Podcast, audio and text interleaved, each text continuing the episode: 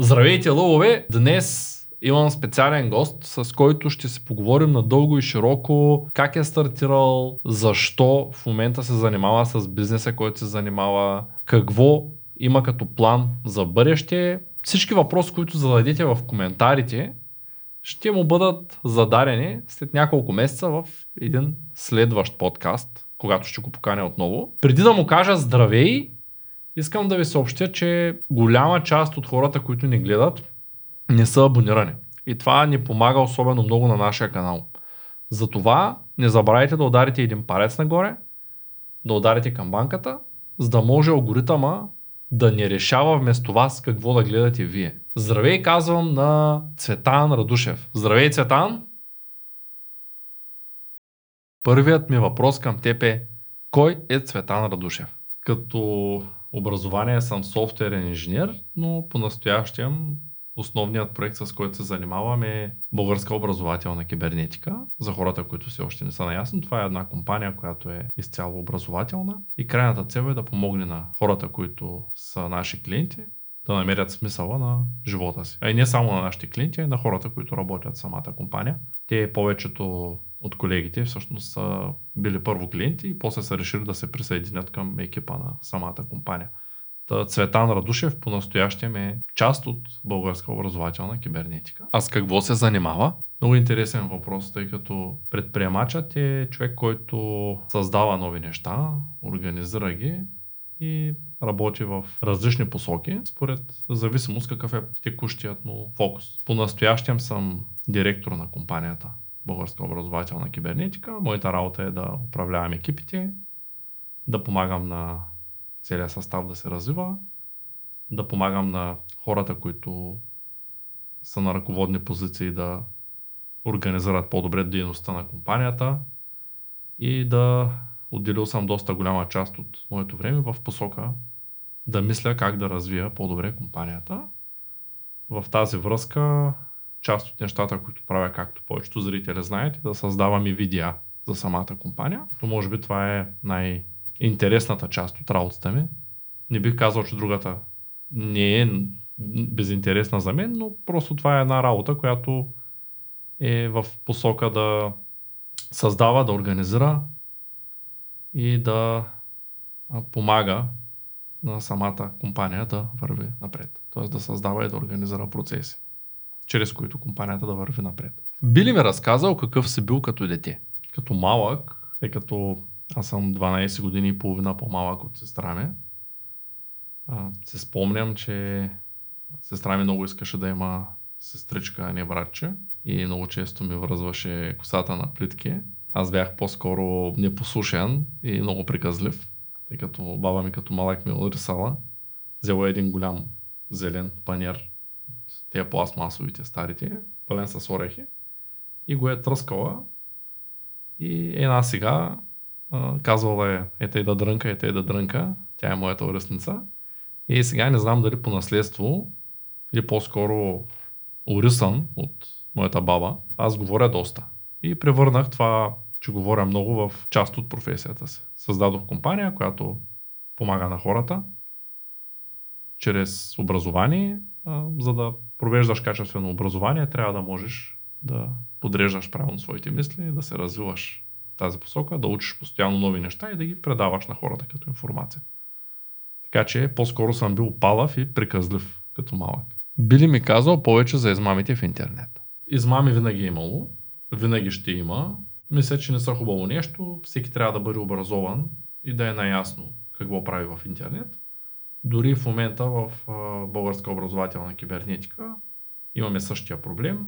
Ние не приемаме пари чрез криптовалута, ние сме съвсем законна институция, която плаща своите данъци. Това, което се случва е хора от мое име или от името на други колеги от екипа пишат, създават фалшиви профили, пишат за инвестиции, пишат за продажба на образователни продукти и подвеждат хората, така че тук може би е момента да отправя един призив и да кажа на всички, ако някой ви пише някъде, единствения вариант българска образователна кибернетика да, да се свързва с вас е официално приемаме парите само през сайта и по банков път срещу документи. Така че ако някой ви пише и иска от вас определена сума пари чрез криптовалута, то непременно трябва да уведомите полицията. Това не сме ние. Разкажи ми малко повече за твоите родители. Доста често под видеята пишат а, хора, които не ме познават, че съм мамино синче, че съм взел нещата, които в момента правя от родителите си, т.е. съм имал някакъв старт летящ в живота. Истината е, че всъщност съм взел, може би, чисто генетично от майка си това, че тя е работила на компютър през почти целия си живот. Тя има три етапа по компютърна грамотност.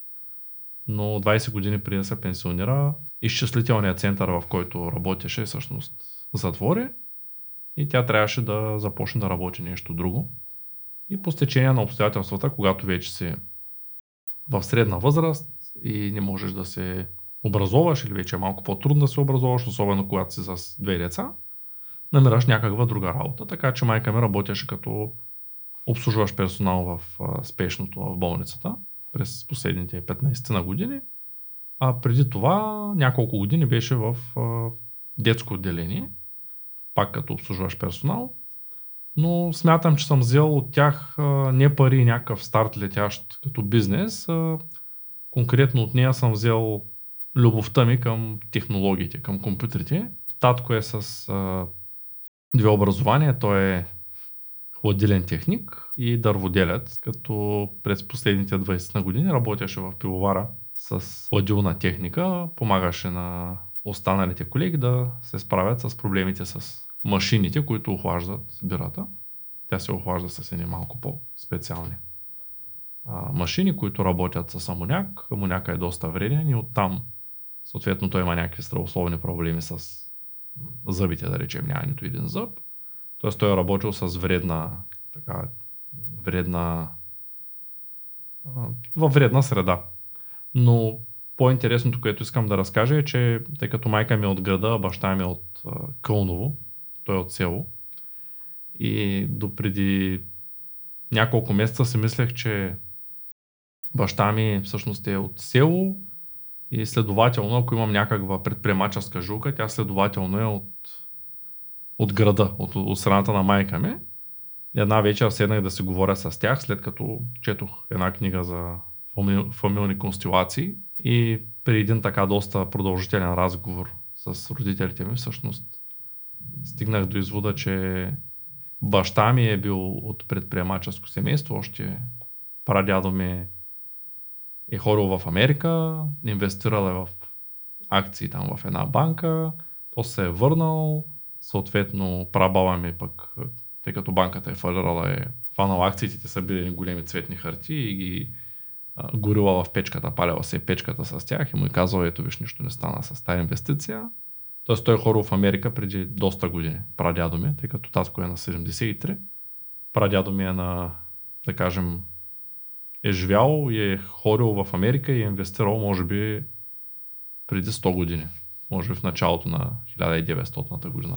Не мога да бъда точен в това, кога, кога се е случило като период, но благодарение на фамилните констелации аз разбрах, че още прадядо ми е бил доста сериозен предприемач.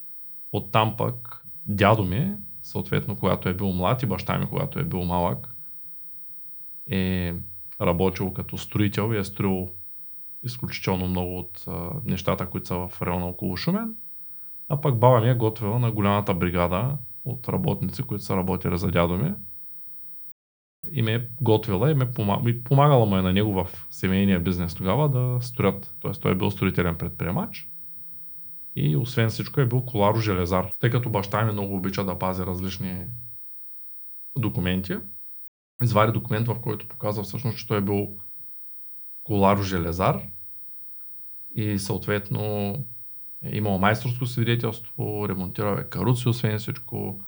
И така, когато малко повече задълбах в, в родата си, разбрах, че по-скоро моята предприемаческа страст е от страната на баща ми. А сестра ми работи като счетоводител. Това мога да кажа за нея, тъй като тя не е публичен човек, дори няма Фейсбук. Тя е просто а, човек, който обича своята професия, работи като счетоводител. Отскоро започна да рисува, прави много хубави картини.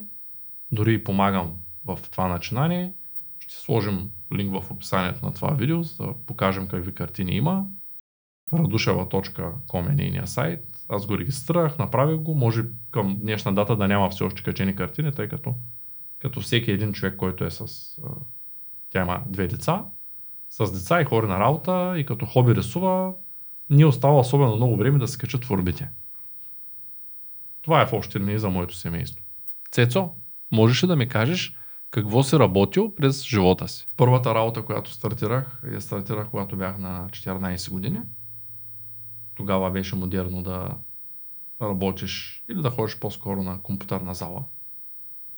Та, в тази ранна тинейджърска възраст ме взеха да работя в една компютърна зала като компютърен оператор. Изкарах няколко месеца там.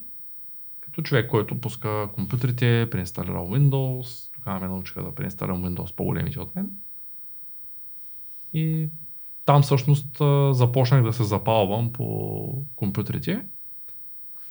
Инак доста по-рано проявих желание.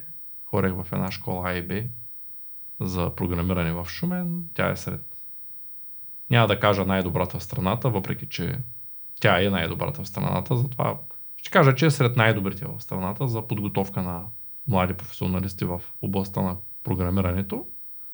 Оттам, след като поработих известно време, с най-добрият ми приятел, който е архитект на голямата част от системите, които сме създали през годините, започнахме да работим в сферата на афилиет маркетинга и на 17 години получих първите си пари от Америка. В този период между работата на компютър, като компютърен оператор и работата като а, маркетолог, всъщност имаше един малък промеждутък от време, в който нещата не, все още не бяха потръгнали с продажбите чрез маркетинга. И в същото време пък нямах работа на компютърната зала. В този малък период всъщност съм работил като човек, който помага, тъй като бях от доста бедно семейство. Всъщност съм от доста бедно семейство. Налагаше се да помагам като поставям стъклена вата по строителни обекти, помагам на разни хора на борсата да мелят домати, което става, после става на лютеница, носил съм бидони с зели, носил съм штайги, ходил съм на различни обекти, които служат за производство на такива земнини, така да го нарека. И съм ги разнасял с а, хората. Това може би беше на възраст около 16 годишна възраст. На 17 започнах здраво с афилиет маркетинга. На 19 дойде един период, в който нещата не се получиха особено добре с маркетинга, т.е. имаше един голям спад. А, имаше една голяма криза в Америка, нашите клиенти бяха предимно от щатите. А, тогава пък намерих работа в една единствената работа, която съм работил а, на работно време в офис, всъщност е тази работа, в която поддържахме един от най-големите сайтове за гривни в света, силиконови гривни. Съответно поддържахме и един от най-големите сайтове за барбекюта в света, за един американец. А, имахме офис в... А, той, той имаше офис в Шумен и аз работях там като програмист известно време. А, след което наистина се почувствах доста зле от работата си на заплата. И реших, че трябва да направя всичко възможно да развия бизнес и така стартирах. Обратно се върнах в афилиейт маркетинга, в който доста години изкарах преди да започна с дропшипинга. Та, след това завърших университета, записах магистратура, започнах да работя като онлайн търговец, първо с нос на очила, и до ден днешен имам страст към продажбата на очила. Дори ето тези очила ги произвеждаме за ANSafe. Ще оставим линк в описанието на видеото. До ден днешен продавам очила, като тогава бях представител и препродавах слънчеви очила на известни брандове. След което намерих дропшипинг бизнес модела и започнах да се занимавам с дропшипинг Успоредно с това писахме ERP системи, направихме софтуер за дропшипари и така до създадох бранда от нула до успех и така до миналата година, когато започнах с българска образователна кибернетика. Реших, че съм се наработил на този тип бизнес, който нямам стоката, нямам контрол над стоката, работя на чужди платформи, или пък нямам контрол над рекламния си акаунт и реших да почна да правя по-устойчив бизнес, тъй като годините минават, а пък а, живота не е само пари.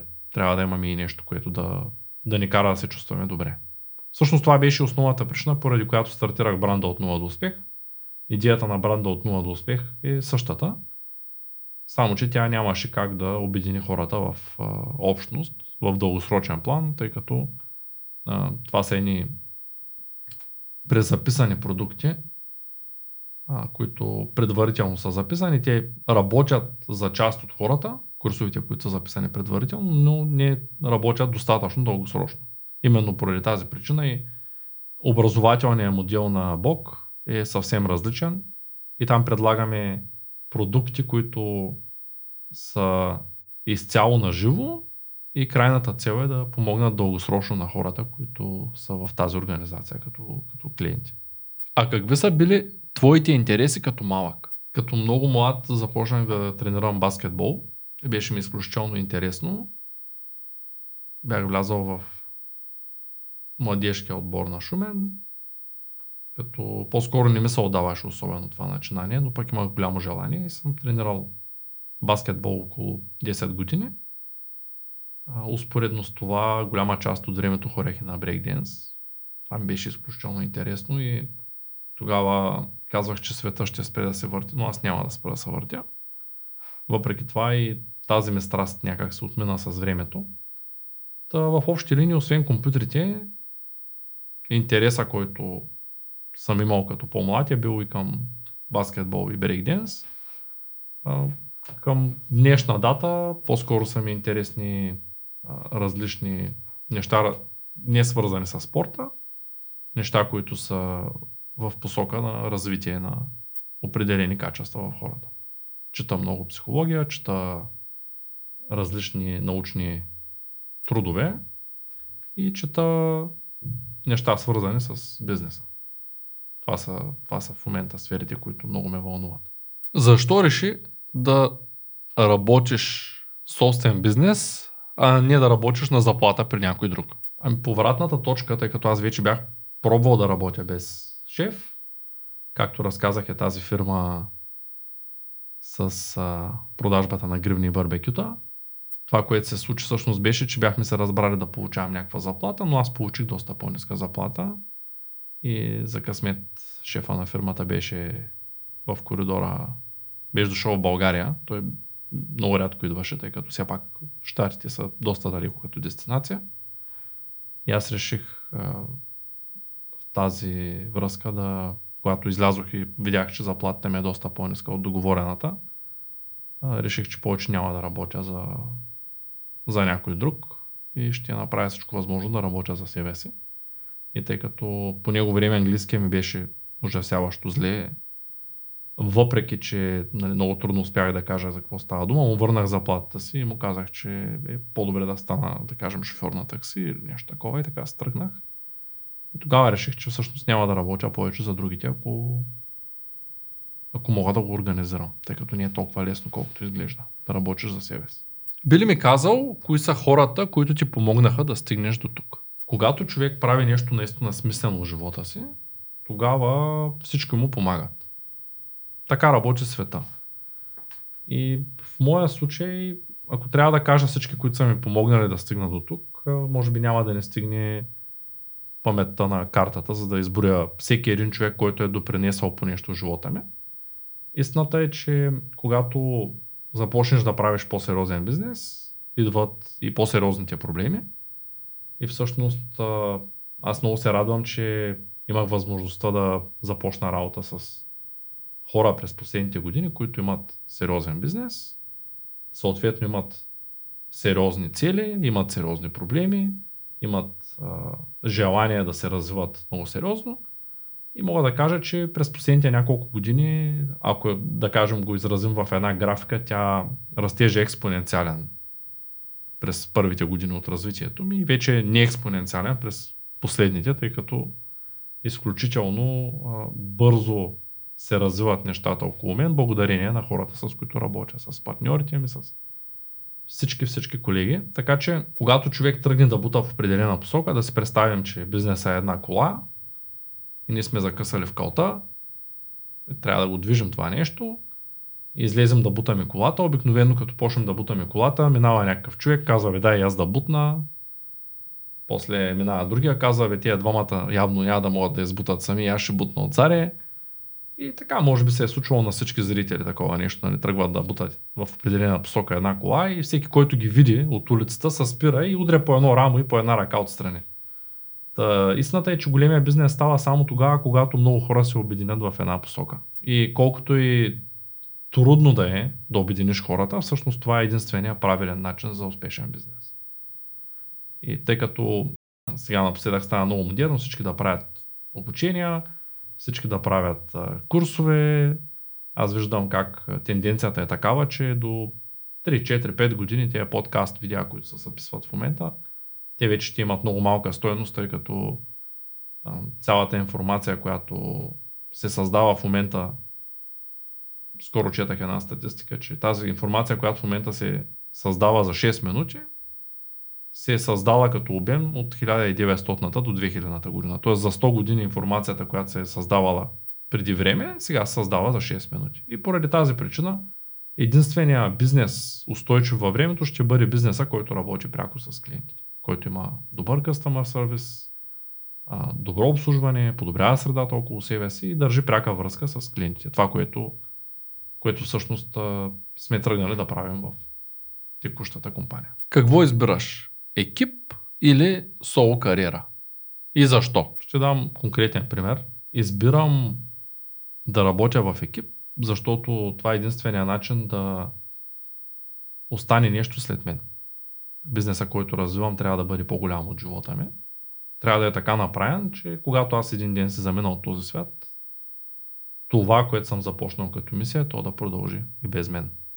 А, соло кариерата не ми дава тази опция. Давам пример, ако ни, да кажем, имаме дропшипинг магазин и го управляваме сами и един ден умрем, той просто от една страна дропшипинга не дава определена стоеност на хората. Прекалено малка е стоеността там. От друга страна, умирайки, умираме с бизнеса. Докато когато развиваме бизнес в екип, когато правим по правилен начин нещата, със сигурност нещата, които сме създали, ще останат и след нас. Това е много важно. И в тая връзка, моята мисия, крайната мисия на живота ми е всъщност, когато един ден се замина от този свят и надявам се да имам достатъчно деца, които да имат достатъчно деца. И крайната ми цел е, когато внуците ми започнат да учат някъде, да слушат от техните родители – как а, дядо им е започнал това, което те в момента ползват като образование. Това е наистина много важно за мен. Какви са най-големите провали в живота на Цветан Радушев и защо? Аз не смятам, че някога съм имал някакви провали. По-скоро приемам всяка ситуация, която не е с добър изход, като ситуация, от която мога да науча нещо. И благодарение на най-големите грешки, които съм допускал и ако някой ги нарича провали, всъщност аз съм стигнал до тук, където съм. И смятам, че всъщност всеки един опит в нашия живот, било то положителен или отрицателен, ни учи на нещо ново. Та, ако трябва да ги изборявам, пътите, в които съм сбъркал, най-вероятно са хиляди. А, не виждам смисъл да задълбавам конкретика, но ще кажа, че ако не бях сбъркал хиляди пъти, нямаше да стигна до тук, където съм в момента. Така че по-скоро провалите ми са причината за успехите. Така го приемам. Та, не смятам, че човек губи, когато се проваля. Кои са най-големите успехи в живота на Цветан Радушев? Това, че съм постигнал тези цели, които съм гонил и съм ги постигнал доста рано. Тоест, аз на практика съм постигнал всичко, което искам. живея свободно, имам възможността да живея където си поискам, да правя каквото си поискам, да разбирам от нещата, които искам, т.е. Да ги, да ги науча. Имам възможността да развивам бизнеса в посока, която искам, т.е. Да, да правя свободата да правя това, което съм си мечтал. И това ме кара да съм щастлив. Така че най-големият успех на това, който може да постигне един човек, всъщност е да стане щастлив човек. Това е най-големият успех. Всичко друго е Няма смисъл. А какви са най-големите рискове, които си поемал по време на кариерата си? Няма да изпадам в конкретика, защото няма човек, който да е правил бизнес и да не е поемал рискове. Ще кажа само, че колкото по-голям е риска, толкова по-добре се чувства човек след като мине през процеса.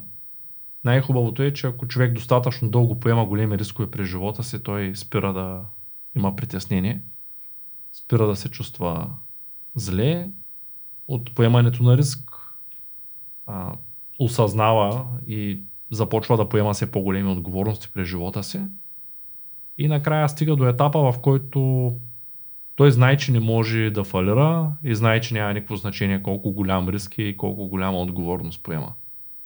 Така че не мога да кажа в конкретика точно какви рискове съм поемал, но мога да кажа, че благодарение на тях мога да нося много голяма отговорност, което ме кара да се чувствам щастлив. Би ли ми казал какво мислиш за предателството? Истината е, че всеки има право да взема решения според това как се чувства и че много често това, което хората приемат за предателство, то не е предателство.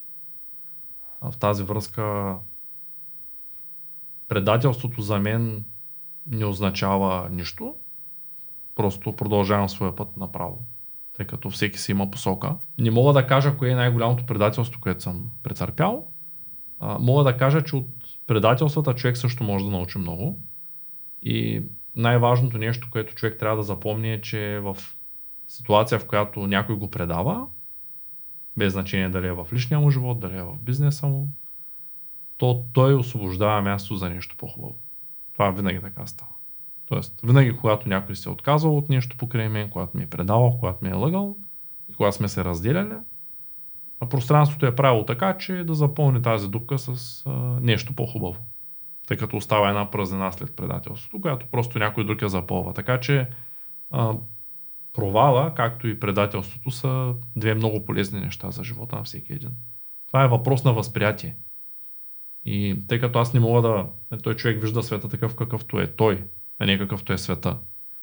И аз не виждам хората като предатели, затова и хората, с които работим в момента, си имаме много голямо доверие. Хората, с които работя, хората, с които общувам.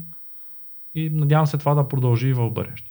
Можеш ли да ми споделиш какво означава за теб стойностен човек? Стойностен човек е човек, който прави това, което казва. Всеки има право да избира нещата, с които да се занимава. Има право да работи каквото си пожелае. Има право да функционира по свой собствен начин. И никой няма правото да му го отнема. Та, за мен най-стойностните хора са тези хора, които правят това, което искат и го правят както са казали, че ще го направят. Това са хората, които имат определена посока и я следват без значение дали навънка вали дъжд или има слънце. Искам да ми разкажеш малко повече за това, какви са твоите мечти и как смяташ да ги постигнеш. Интересно е, че когато човек започне да изпълнява определена част от своите мечти, т.е. да достига до тях, има възможност а, да продължи да се развива в, винаги в различни посоки. И аз казах каква е крайната цел на живота ми. Аз смятам, че все още не съм достигнал до, до това ниво, че да кажа точно какви са ми мечтите, защото те търпят промяна, когато променям себе си. И тези цели, които съм набелязал, аз ще вървя в тази посока със сигурност. Все ще поне 10 години. Ще развивам това, което съм започнал, но все още не съм намерил, смятам, че все още не съм намерил проекта, който, който ще бъде наистина най-голямата цел на живота ми. Тъй като сред а, своите цели имам а, доста неизпълнени. Списъка е доста дълъг. Имам все още нереализирано семейство, имам все още нереализирана мечта да обиколя определени места по света, имам доста амбициозна цел за развитието и на текущата компания и има доста, доста хляб да изям, докато стигна до тези цели, текущите. А, и смятам, че все още не съм положил най-големите си цели. Твърде рано е. А Даш, би ли ми казал колко от тези мечти са реалност вече? Тези до момента са реалност всичките, като не са се изпълнили напълно. Тоест, започнал съм в процес съм и не знам точно до кога ще, ще мога да ги изпълня. то човек се поставя някакъв срок, не винаги може да влезе в него, но работим здраво в посока на постигане на тези цели. Една от най-големите цели за следващата година е да направя условията в екипа на българска образователна кибернетика за всеки един от хората в екипа да са достатъчно добри. Да са, може би, най-добрите в България като условия. И това е една от най-големите ми мечти. Да стигна до тази цел за следващата година. Това ми е по-краткосрочната цел. Можеш ли да ми кажеш защо си избрал своя слоган? Успехът не се мери с броя цифри в банковата сметка, а с броя животи, които си променил към по-добро. Това е слоган, който ми дойде през една вечер след а, дълъг разговор с един мой приятел а, на тема, че всъщност най- богатите хора в света, голямата част от тях умират нещастни и самотни. И до него ден не се бях замислял, че всъщност аз се чувствам много щастлив тогава, когато помагам. И не се чувствам чак толкова щастлив, когато си купувам скъпи електронни джаджи, да речем.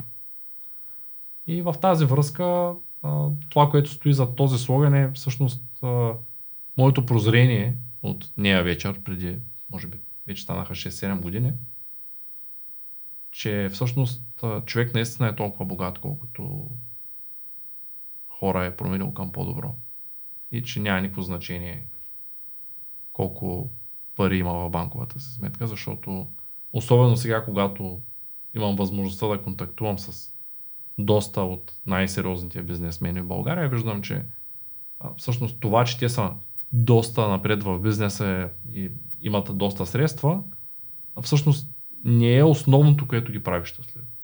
Щастлив е онзи, който може да даде, щастлив е онзи, който може да помогне и е щастлив онзи, който всъщност е в състояние да помага на останалите. Това е щастието. И това е успехът за мен. Искам да ми споделиш, кои са менторите в твоя живот. Ами, те менторите се минат според нивото на човек и според посоката му. През последните две години научих много от хората, с които работя. Всеки един от, от екипа е един малък ментор за мен. Една част от всичко, което уча. И истината е, че човек може да научи много от всеки един около себе се, стига да има умението да слуша. И може би това е най-важното умение, което придобих през последните години, умението да изслушвам хората. Защото човек, който повече слуша, отколкото говори, затова имаме две уши и една уста, всъщност е човек, който се развива. И ментор може да бъде абсолютно всеки, с когото ние спрем да си поговорим. Ако трябва да кажа кои са основните ментори в живота ми в момента, от хората в България, може би най-много взех от Ангел Тодоров, като модели за изграждане на устойчив бизнес и всъщност вземане на правилните решения. От чуждестранните, които следвам, мога да кажа, че аз следя доста канали, но нямам конкретен, от който да съм взел много. Но ми харесват доста от моделите, които са в чужбина. Радвам се, че там има доста компании напоследък, които дават стоеност на хората. Смел ли е Цветан Радушев? Смелостта е нещо много интересно в днешно време, тъй като голяма част от хората могат да прекарат целия си живот без да осъзнаят, че са страхливци. Това може би е един от парадоксите на днешното време, тъй като живеем в свят, в който на никой не му се налага да влиза в битки, не му се налага да извършва определени действия. И като всеки човек, аз се страхувам от определени неща. Някои не съм ги проверявал все още, дали мога да ги преодолея. Други ги преодолявам ежедневно. Но да, мога да кажа за себе си, че по-скоро съм предимно смел. А, истината е, че зависи кой какво дефинира като, като понятие за смелост.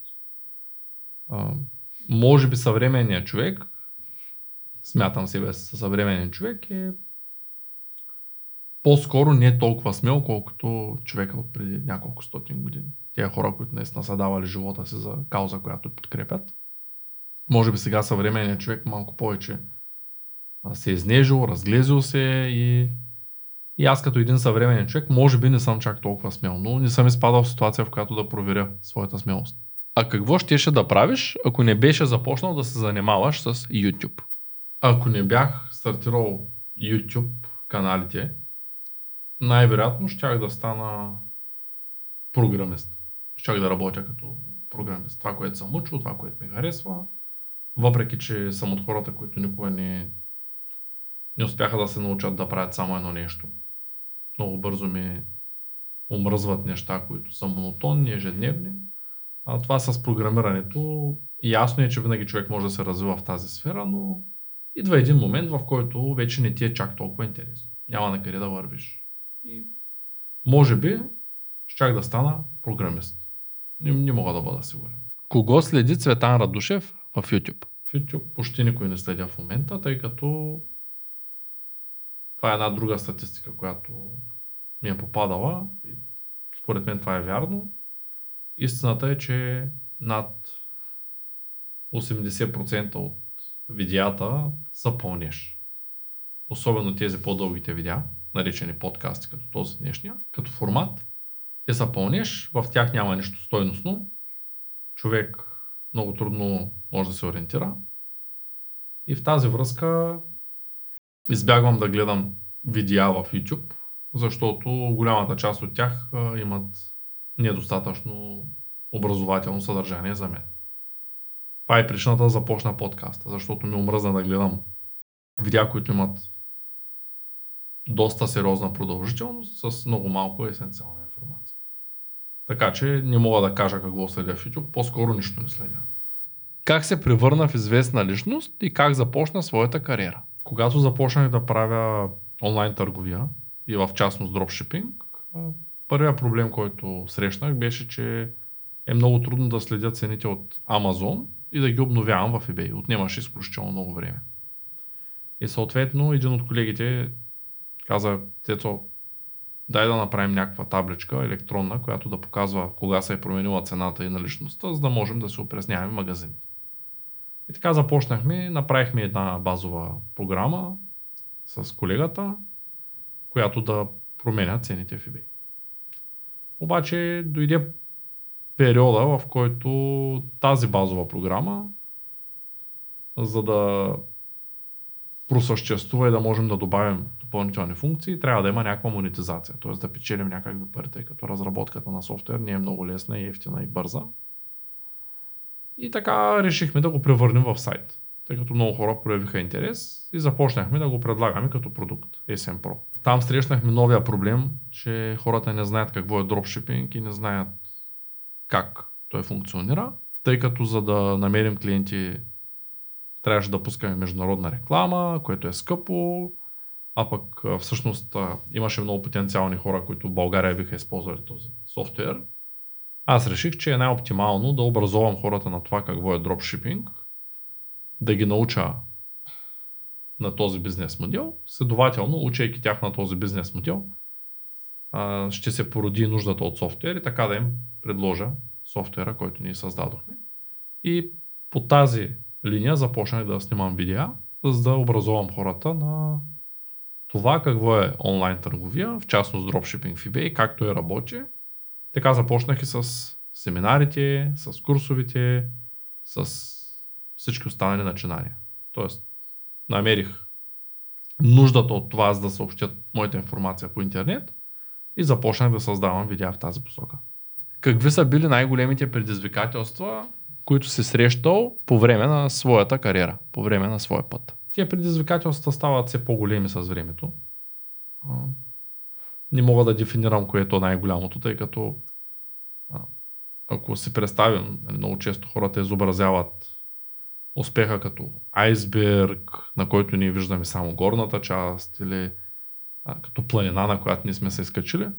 Истината е, че а, когато човек катери баера, на него му е трудно, наистина. Но когато се качи горе и погледне надолу, той не може да каже в коя отсечка е било най-трудно. Та, в тази връзка аз не мога да кажа кога е било най-трудно и кога е било най-лесно. А това, което виждам със сигурност е, че с времето става все по-лесно.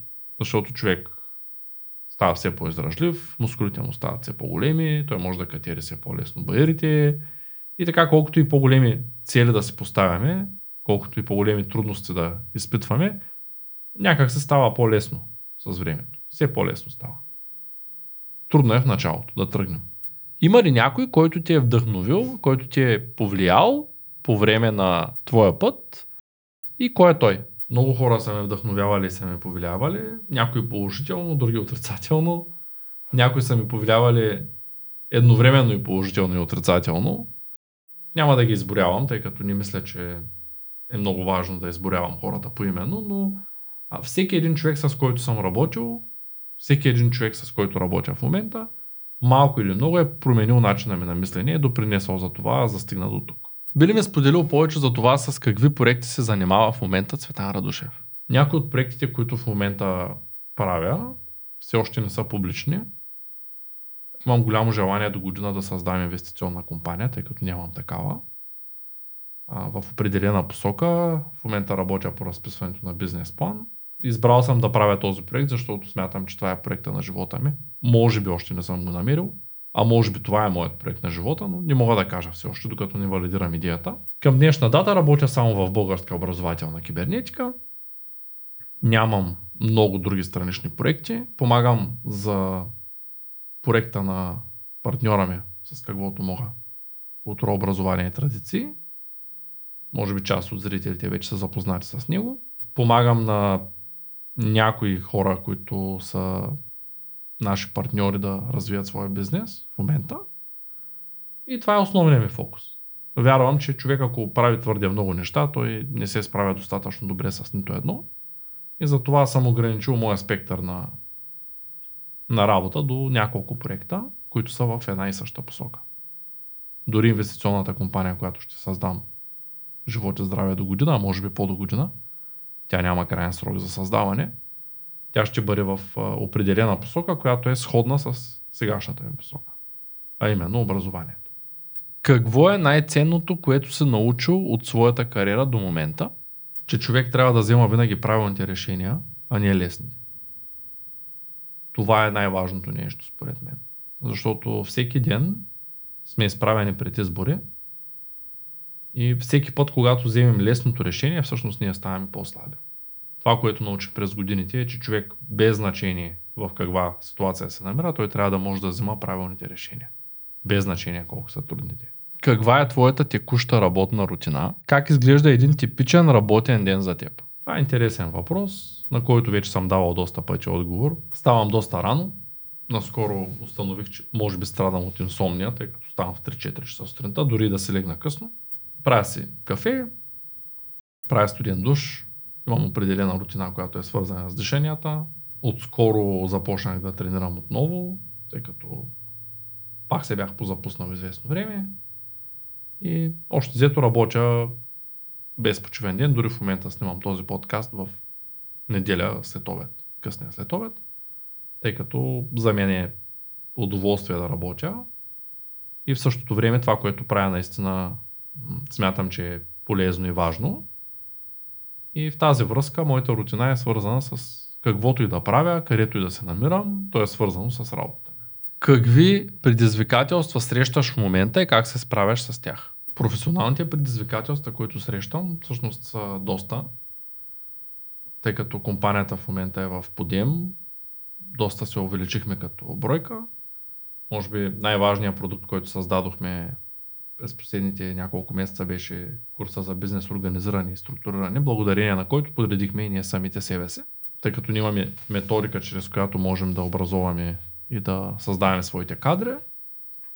Основните проблеми, които срещаме е да делегирам правилно процесите, да подавам правилно заданията, които трябва да изпълнят колегите, те да ги приемат по правилен начин и да работим ефективно и оптимално. Смятам, че до една година ще бъдем една от най-ефективните организации в България, благодарение на начина по който ние структурираме компанията, а именно процеса на организиране и на структуриране на самия бизнес.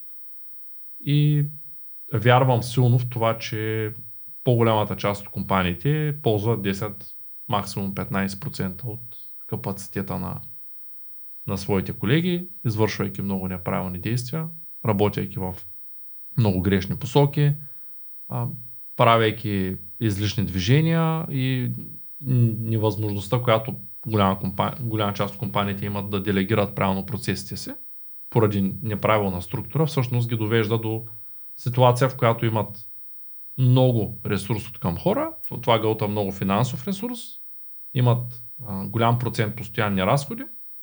И всъщност на края на деня те не са свършили никаква работа. Това е което се случва при повечето бизнеси. И моят основен проблем в момента е как да направя нашия бизнес да бъде в малкия процент статистика от тези, които се справят много добре и да бъде наистина максимално ефективен. Аз вярвам, че можем да станем 10 пъти по-ефективни до година. Как се виждаш след 5-10 години? След 5 години виждам себе си като човек, който вече е отдал нужното време на компанията за да се развие, работейки вече в посока да развия компанията в чужбина. След 10 години най-вероятно ще работя по друг проект, като този ще ми бъде вече проекта, по който съм се свършил работата и може би някой друг ще бъде на моето място в компанията. Може би някой друг ще бъде директор.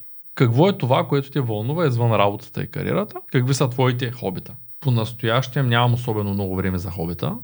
Може би в свободното си време чета повече психология. Старая се да обръщам качествено внимание на семейството си и обичам от време на време да обикалям различни красиви места из България. Как прекарваш своето работно време и има ли нещо специално в това? Аз не вярвам в свободното време и всичко ми е по график. Дори имам един приятел, който се шегува, че а, до туалетна съм ходил като на бизнес среща. Може би това е така. Може би всяко нещо е изчислено в моето ежедневие. Но а, няма нищо специално в моето свободно време. От една страна чета литература, от друга страна използвам голяма част от моето време, което така нареченото свободно време, за да медитирам, за да размишлявам над някакви въпроси. И старая се да спазвам тази максима, която го си мислиш, следователно съществуваш. Тоест нямам такова време, в което нищо не правя. Както видяхте, лъвове, в днешното видео ние обсъдихме надълго и на широко с какво се занимава Цветан Радушев, какви са неговите бъдещи планове, както и какво е било неговото детство. Ако имате други въпроси, не забравяйте да ги задавате в коментарите и не забравяйте да гледате ето този подкаст.